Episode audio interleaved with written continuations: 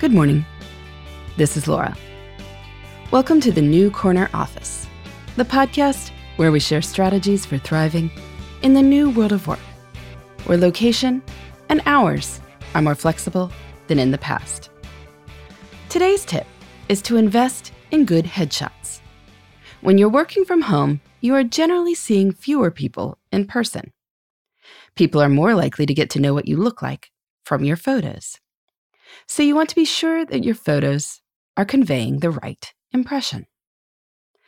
When I got a contract for my first book a great many years ago, I realized that I needed some author photos that I was happy with.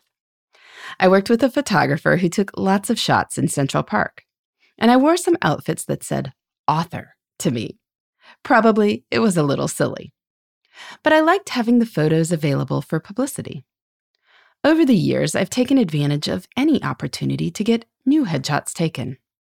Several conferences I've attended have had makeup artists and photographers available, and paying for their services has seemed like a great bargain. That's because these days, we tend to know people from their pictures. Whenever I'm a guest on a podcast, the show tends to ask for a headshot to use on social media. When I'm giving a speech, the event distributes my headshot as part of publicity. Your LinkedIn profile should have a headshot. Your website needs a good headshot. Remote workers will often be using their headshots, and so these headshots should be good. Now, good means several things. First, hire a pro. Yes, you can take photos with your phone, but you know all those gorgeous influencer types on Instagram? Have you ever noticed how their entire families are all in the photos and the influencers themselves are always in the photos? Well, that's because they've got pros taking these pictures. It really does matter. They know what they're doing with lighting and composition, and they have better equipment. Now, consider getting your hair and makeup professionally done too. My current headshot was taken outside and is perhaps a wee bit edited to make me look better. But you can achieve the same result by hiring a makeup pro. These folks know how to make you look like yourself, just a little more rested and healthy. And finally, think about the image that you are conveying. Yes, it's just your head and shoulders, but there's more to it than that. What are you wearing? Casual clothes say something different from a suit.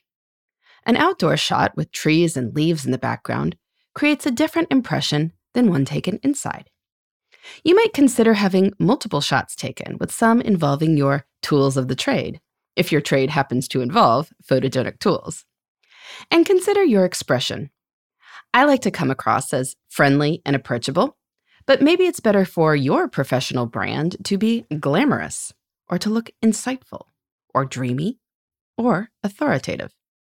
You know best, but make sure the decision is conscious.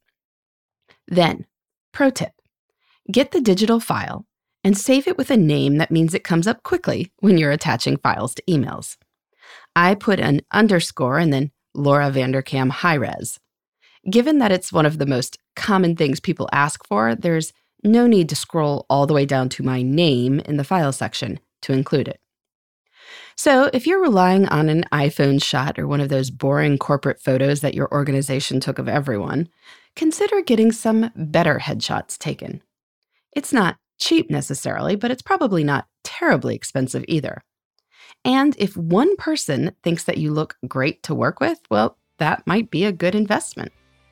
You might even start taking yourself more seriously because, hey, you can see that you look pretty confident and good. In the meantime, this is Laura. Thanks for listening, and here's to succeeding in the New Corner office. The New Corner Office is a production of iHeartRadio. For more podcasts, visit the iHeartRadio app, Apple Podcasts, or wherever you get your favorite shows.